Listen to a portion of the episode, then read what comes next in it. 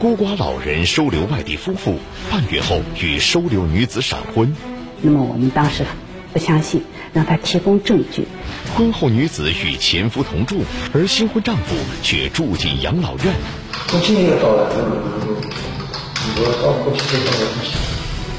与老人结婚是因为感情，还是老人的房子？什么叫感情？他也是伟大的，也是要一个真心的。缺乏感情基础的婚姻，往往是不稳固的。老人要求离婚，究竟是居委会居心不良，还是新婚妻子另有图谋？法治天下为您讲述七旬老人的闪婚。讲述典型案例，传播法治声音。大家好，欢迎收看《法治天下》，我是正义。对于独居的老年人来说呢，如果能找到一个志同道合的伴侣来共度晚年，可以极大的提升他们的生活品质。但是有些老年人找老伴儿，并非出于情感的需要，而是想找一个保姆式的老伴儿来照顾自己的生活。那么基于这样的想法的婚姻，还会幸福吗？上海的袁老伯就遇到了这样的事情。他的老伴儿不仅没有照料他的生活，反而在他的生活当中埋下了隐患。一起走入今天的法治天下。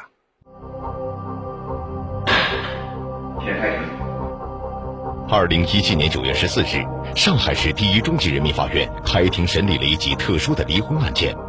这起案件中的被上诉人是袁老伯，今年七十岁，上海本地人。上诉人是他的妻子王女士，今年四十一岁，江苏盐城人。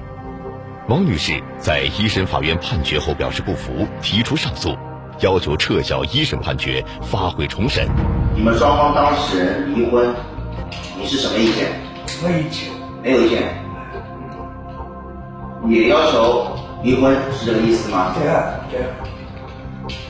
那么，妻子王女士对于丈夫提出的离婚，又是一个什么样的态度呢？丈夫人，你是愿意离婚还是不愿意离婚？不愿意，因为我一个残疾人，呃呃，没上没办法上。夫妻双方一方坚决要求离婚，一方坚决不离婚。对于老人为什么坚持要离婚，妻子给出了一个理由。也不是他自愿的，都是居委会一手安排的。你们可以慢慢的问他，请法官为我们做主。那么这起案件当中的袁老伯是不是自愿离婚的？那么居委会又是如何卷进这起离婚案件的呢？今天我们请到了本案的二审法官敖颖杰来讲讲案件背后的故事。有请法官。敖颖杰。上海市第一中级人民法院民事审判庭审判员。那么这起案件的特殊性在哪儿？您是从哪方面入手来审理的呢？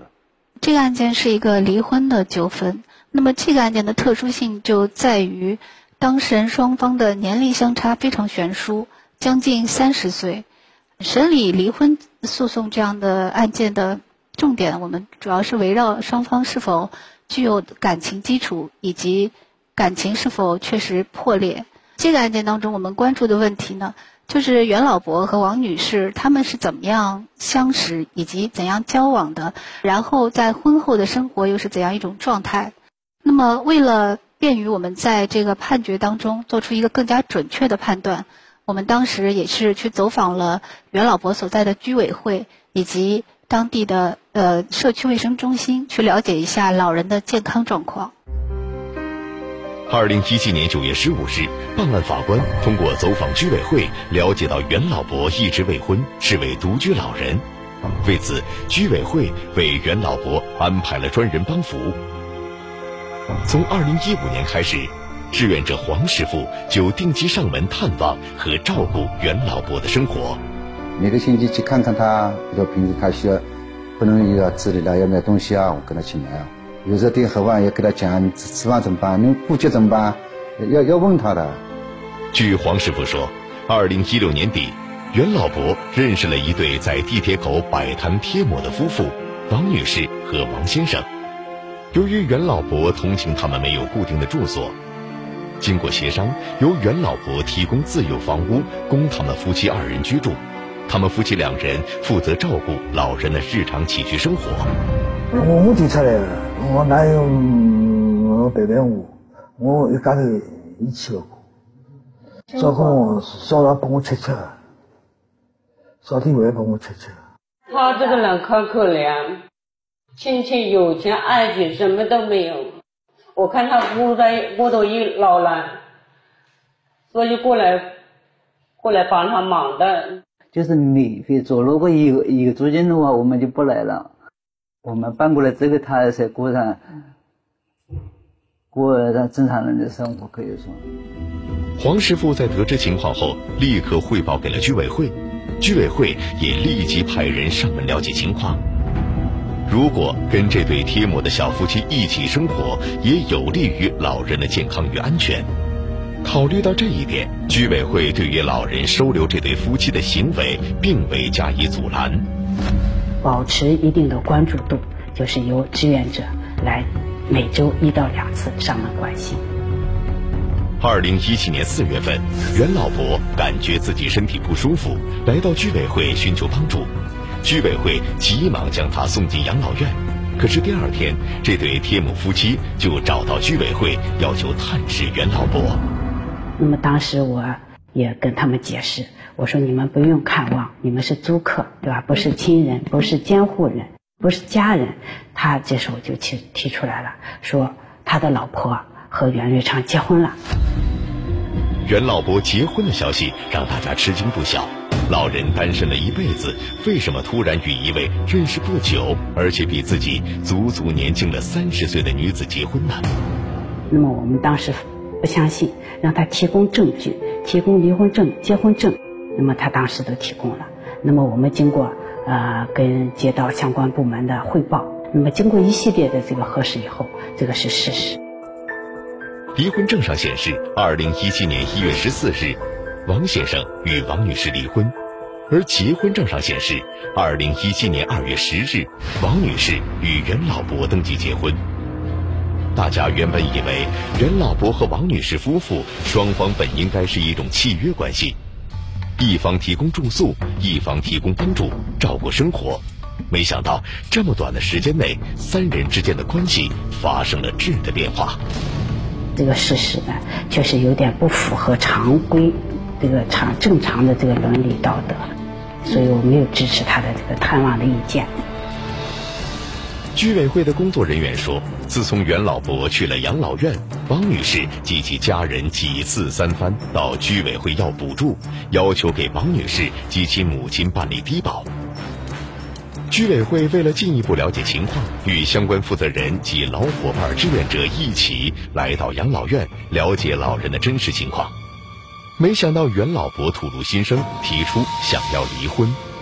他们他们不成。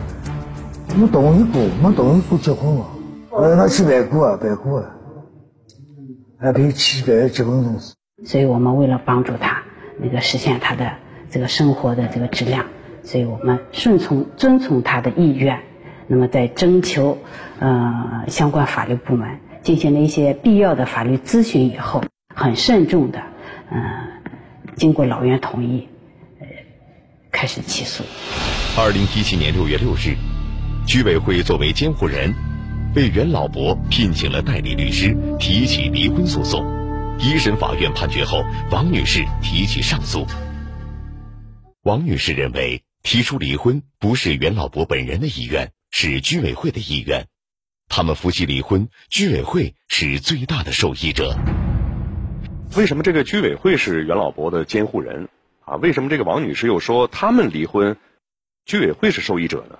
袁老伯他是孤老无儿无女，呃，那么王女士她认为，呃，居委会是让他们离婚是出于觊觎这个袁老伯这个房产这样的一个目的，但是事实上她的这种想法是根本不成立的，呃，因为根据我国的继承法的规定，无人继承并且是无人接受遗赠的遗呃遗产，这是归国家所有的，也就是说，即使王女士和袁老伯他们离婚以后，袁老伯过世的话，他的这个房产也是收归国有的。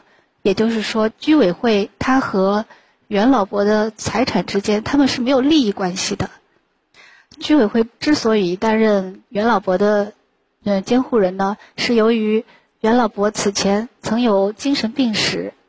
那么案件进行到这一步，我们审理的要点就是要围绕这个袁老伯他的离婚是否出于自愿，还是另有原因。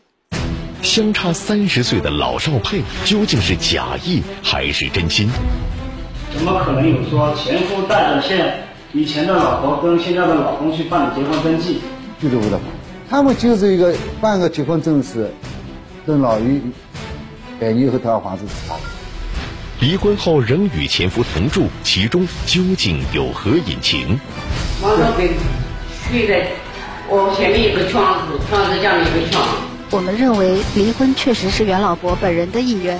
老人闪婚之后的生活究竟有何内情？法治天下为您讲述七旬老人的闪婚。那么，王女士与王先生离婚一事，袁老伯是否知情呢？他两个人离婚，离婚过啊，你们跟我讲，你们跟我自己讲，我这个。那么，王女士与原配丈夫王先生究竟为何要离婚？又是为什么刚刚离婚就与袁老伯闪婚了呢？我平常对我老婆也不那么好。呃，那个我妻子和和他慢慢的走，这个走在大，我就发现和他和袁立昌有有关系，然后才起决离婚的。令人诧异的是，据袁老伯讲，自己与王女士办理结婚登记都是王女士的前夫王先生一手操持的。他要跟我讲。我我我来王王里户口迁到侬搿搭就好等了。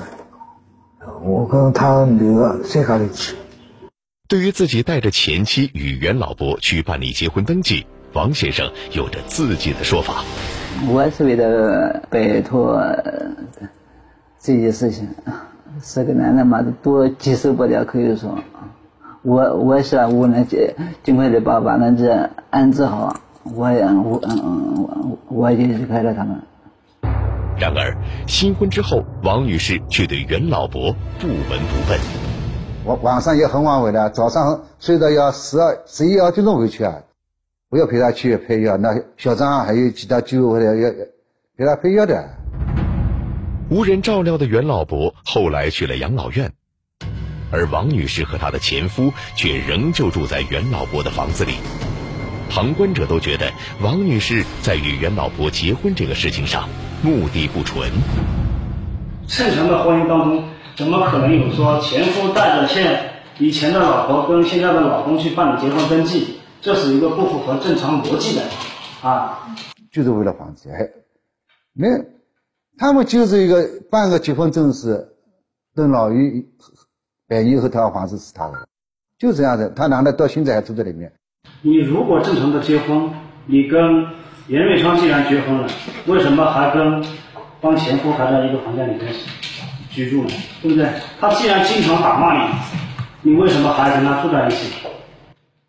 被上诉人陈述，你与你的前夫仍然睡在一张床上，这是否属实？不是一张床，不是一张。我们两个人一人一张床，王老兵睡在我前面有个窗子，窗子下面有个床。不仅如此，袁老伯住进养老院之后，他家中的一些相对贵重的物品以及证件资料也都不翼而飞。他东西他都翻过，他找不到了，比如房产证啊，什么东西找不到。我找过几次都找不到，他的证件都找不到。那么，对于以上情况，法庭是如何认定的呢？经过调查，我们认为离婚确实是袁老伯本人的意愿。